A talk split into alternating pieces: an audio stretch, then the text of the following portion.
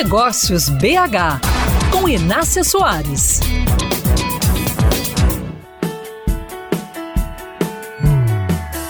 Você certamente já ouviu falar do ESG, a sigla que resume três compromissos importantes das empresas responsáveis nos tempos atuais: meio ambiente, social e governança. Há várias formas desse conceito se manifestar em ações. Escolhi um para te contar como um negócio pode olhar para a comunidade e contribuir com ela com o que ele tem de melhor, ou seja, a própria experiência e know-how.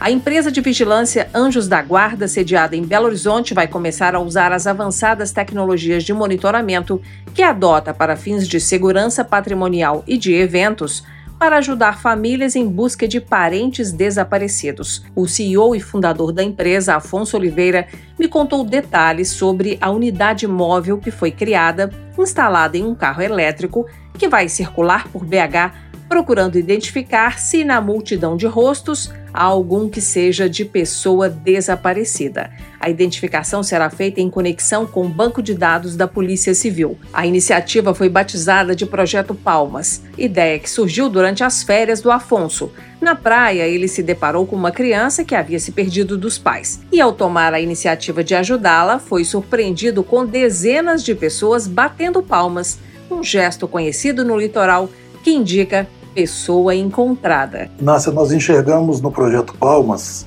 a possibilidade de contribuir para a solução de um problema que aflige toda a sociedade, que é o desaparecimento de um ente querido, de uma pessoa desaparecida. Nós entendemos que tem tudo a ver com a nossa responsabilidade social, até como contrapartida a essa mesma sociedade que tão bem nos acolhe. O nome técnico disso é ESG, mas também responde pelo nome de empresa humanizada. Nós podemos continuar esta conversa nas minhas redes sociais. Só procurar por Inácia Soares.